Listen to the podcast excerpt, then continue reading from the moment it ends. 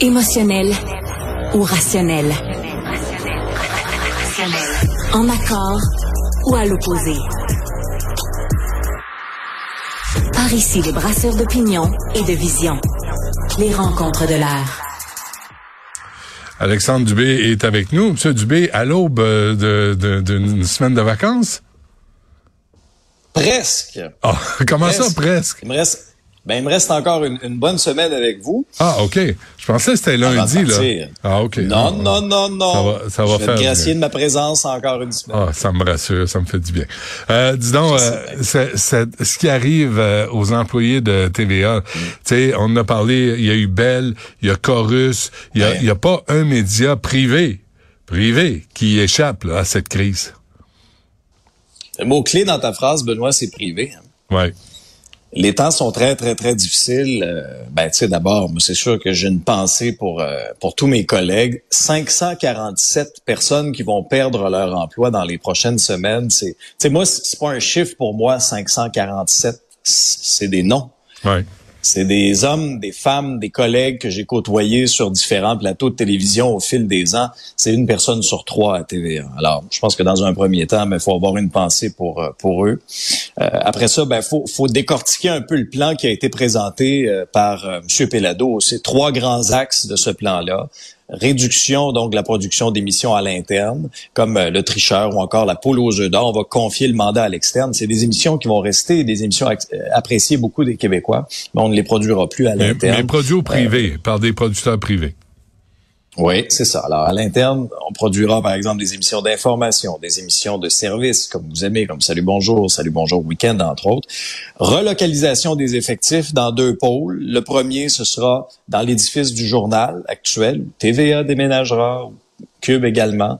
Et, euh, tu sais, le fait de déménager TVA, c'est signal est fort.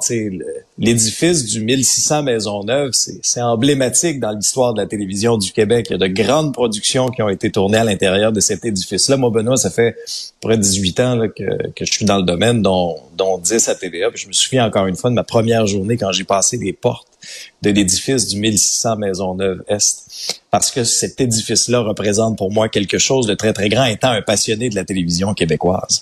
L'autre pôle de production, ce sera euh, TVA Québec où les, euh, les, bulletins régionaux aussi seront enregistrés. Il y aura encore des journalistes dans les différentes régions du Québec. C'est important de le souligner pour la couverture régionale.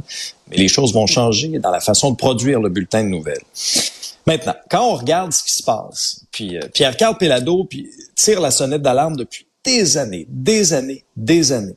Les inéquités avec les géants du web. Et c'est en grande partie attribuable à la situation qu'on vit actuellement. Les plateformes comme Netflix, Netflix Amazon Prime, euh, Tout.tv Extra, euh, Disney+, Crave. Alors, la répartition des revenus est tellement, tellement inégale Juste pour vous donner une idée, là, Google, Facebook, qui sont au cœur d'un bras de fer avec le fédéral actuellement avec la loi de C-18, ben ça accapare 80% des revenus de la publicité numérique. Eux, là, des obligations là, du CRTC ou quoi que ce soit, des, des choses à respecter, là, ils ont rien pantoute à respecter. Ben non. Les télévisions, les télévisions, euh, tu sais, comme, euh, comme TVA ou les postes de télé généralistes, ont une série de, de critères à respecter et récolte des miettes au niveau de la publicité maintenant. Ce qui non, mais, mais, les gens s'informent là-dessus, Alex. Qu'est-ce que tu veux faire sur TikTok, sur euh, sur Meta? Les gens s'informent là-dessus. Ils pensent qu'il y a des journalistes affectés par TikTok et puis et Meta sur, aux conférences de presse. Qu'est-ce que tu veux faire? Ben, Benoît, tu sais, honnêtement, là, faut pas se demander pourquoi il y a autant de désinformation dans notre société lorsque les gens se tournent majoritairement sur les réseaux sociaux pour s'informer. Moi, là, je respecte beaucoup l'intelligence des gens qui nous écoutent. Moi, là, me c'est le fun de choisir nos sources d'information, d'aller directement à la source plutôt ben que de se fier sur un algorithme qui va décider pour nous qu'est-ce que je vais voir, à quoi je vais être exposé, ce sera quoi la crédibilité de l'information qu'on va me servir. Et et, les conséquences de ces 18 sont grandes, Benoît. Le, gouvernement fédéral voulait donc aider les médias traditionnels au niveau là, du, paiement de la juste part pour l'information qui était véhiculée sur les réseaux sociaux. Ben, c'est tout le contraire qui se passe actuellement, Benoît, parce que avec l'armée d'avocats de ces géants du web, on épluche chez 18. Puis là, ben, ah, c'est quoi la petite virgule qui va nous permettre de sortir de ça? C'est pas compliqué, Benoît. C'est qu'en ne diffusant plus d'informations, ils ne sont plus assujettis à ces 18. Alors, les médias traditionnels auront quoi de ces 18? Absolument rien, parti comme c'est là. Et c'est ça qui est inquiétant. L'autre point, euh, non, mais attends, excuse-moi là, mais pourquoi les gens se connectent pas à aux sources euh, mêmes d'informations? Pourquoi les gens sont tellement paresseux qu'ils attendent que Facebook décide pour eux ce qui va les intéresser?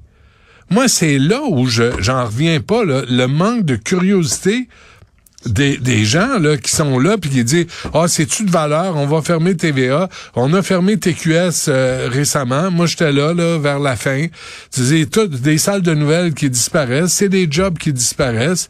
Mais non moi je vais aller m'informer sur fucking Facebook ben il n'y a pas de journaliste de Facebook puis il n'y a pas de journaliste de TikTok en passant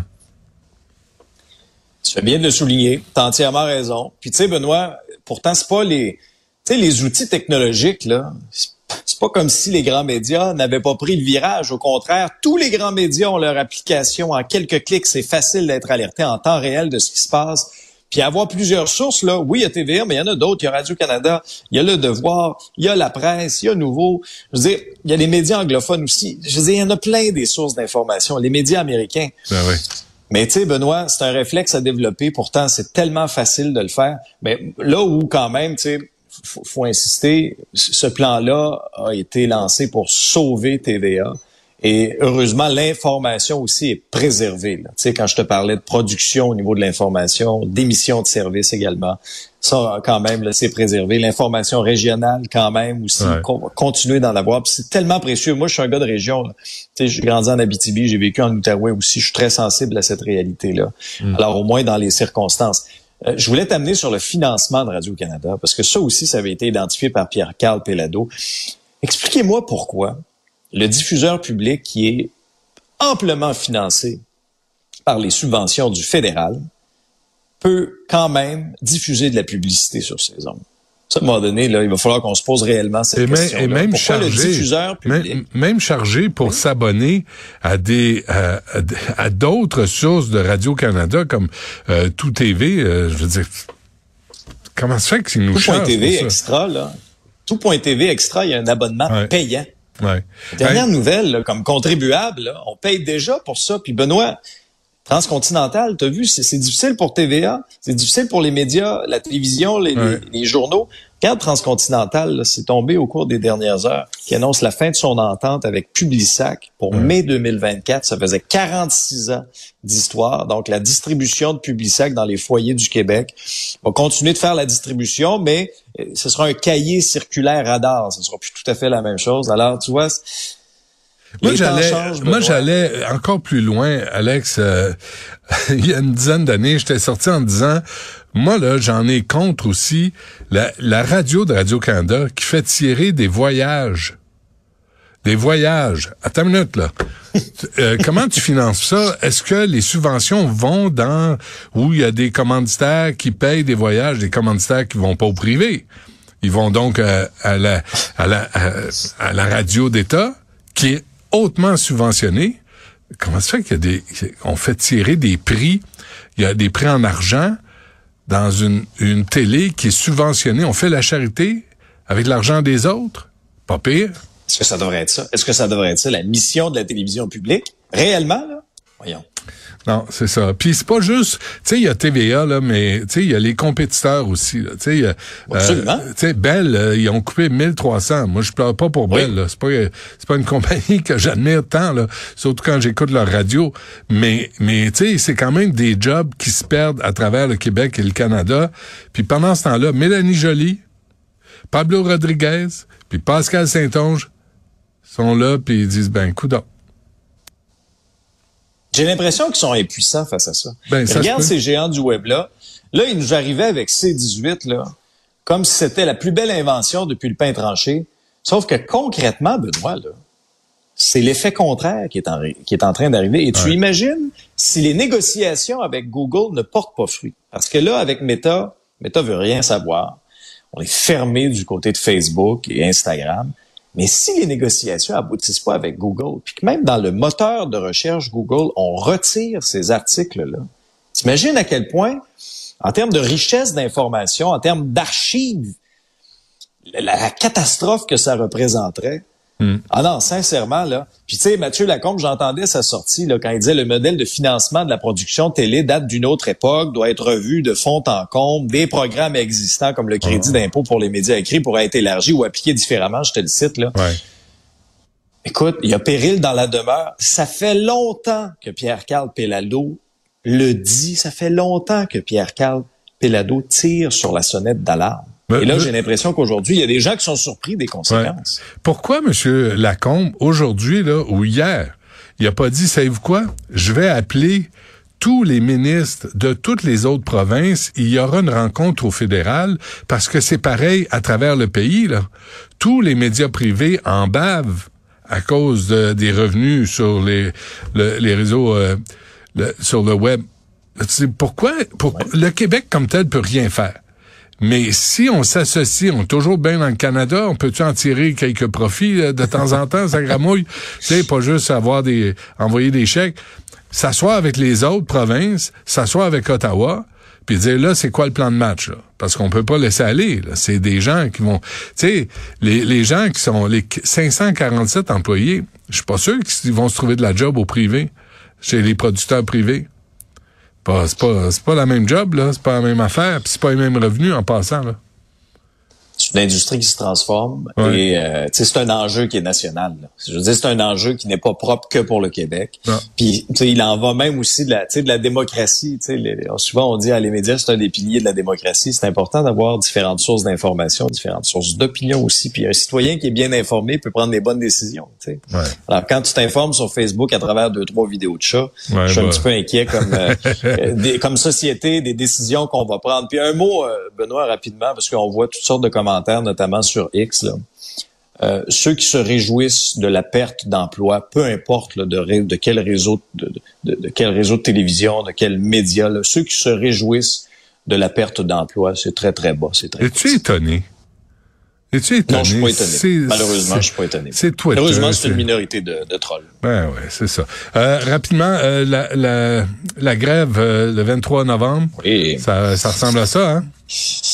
On se dirige vers ça. Là, là ce sont les profs euh, affiliés à la FAE, c'est la Fédération autonome de l'enseignement. Eux ne sont pas dans le Front commun. C'est un peu compliqué à suivre pour les gens. Euh, Front commun, eux, seront en grève le 6 novembre.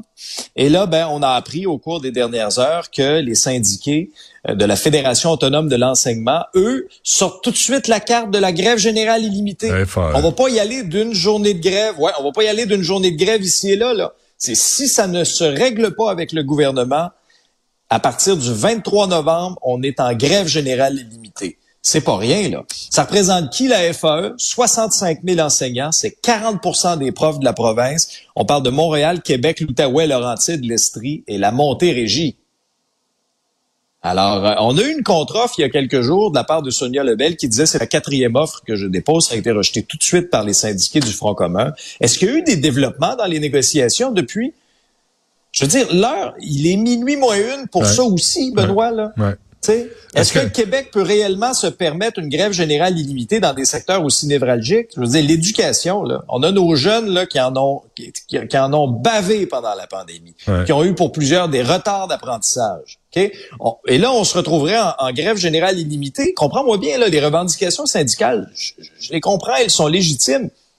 Mais est-ce que depuis une semaine, il y a eu des discussions à la mmh, table de mmh. négociation? Ou encore une fois, les deux camps sont campés dans leur position et ça n'avance pas, puis on se dirige tout droit vers un scénario qui est déjà écrit, c'est-à-dire la grève générale illimitée. Je peux pas croire. Alors, les deux sont à côté du téléphone, puis ils disent, il va appeler, elle va appeler. Mais non. Non, non, appelle pas, elle va appeler, tu vas voir. Il va tellement s'ennuyer de toi. Tu sais, comme un, mauvais couple immature, niaiseux, là. Tu sais, oh ben non, je l'appelle pas. c'est à lui de m'appeler. Oh non, ben c'est pas ça à elle de m'appeler. c'est comme ça que ça va évoluer au Québec. Euh, ben, ça ressemble à ça. toi aussi, tu es là pour aider. Tu as une suggestion pour Bruno Marchand, paraît-il? Oui, je veux revenir. Euh, est-ce que Bruno Marchand va devoir passer au plan F? Rappelle-moi, c'est c'est quoi le plan F? Ah, le, plan, F, le plan F, c'est le plan fuck off. On oublie ça, là, puis on fait autre chose. Ben, si c'est les conservateurs, Benoît, qui sont portés au pouvoir lors des prochaines élections fédérales, j'ai bien l'impression que Bruno Marchand, pour son tramway, va devoir passer au plan F. Parce que. Je pense que oui. Et, et c'est Pierre, et c'est Pierre Paulus, le lieutenant au Québec pour les conservateurs, qui a dit, Pierre Poliev a été clair, on ne dépassera pas, il y aura pas, on ne paiera pas pour les dépassements de coûts. Ça, ce que ça veut dire, OK, c'est que le fédéral, pour un projet initial, on part du, vraiment là, du premier scénario, c'était 3,3 milliards en 2019. Alors, l'apport du fédéral, 1,2 milliard. Ce que M. Paulus dit, c'est qu'oubliez ça, là, des projets à 8,4 milliards. Le fédéral, là, si c'est un gouvernement conservateur, et je vous rappelle que les conservateurs sont largement en avance sur les libéraux de Justin Trudeau, il n'y a pas d'élection tout de suite, mais quand même, il y a une tendance qui est là. Alors, si les conservateurs sont portés au pouvoir, M. Marchand, là, c'est 1,2 milliard que vous allez avoir du, du, fédéral. Ça fait changement de M. Duclos, lui, qui est prêt à envoyer. Pas de problème. Mais ça, c'est la carte. Il est où le chèque? On va mettre ça sur la carte, on Ouais, va ouais. signer en bas. Non, c'est ça. C'est un tout autre scénario, hein? Euh, Monsieur Dubé, euh, portez-vous bien, soyez prudents sur la route en direction de Québec, puis on se reparle lundi. Absolument. Salut. Avec plaisir. Salut, Benoît.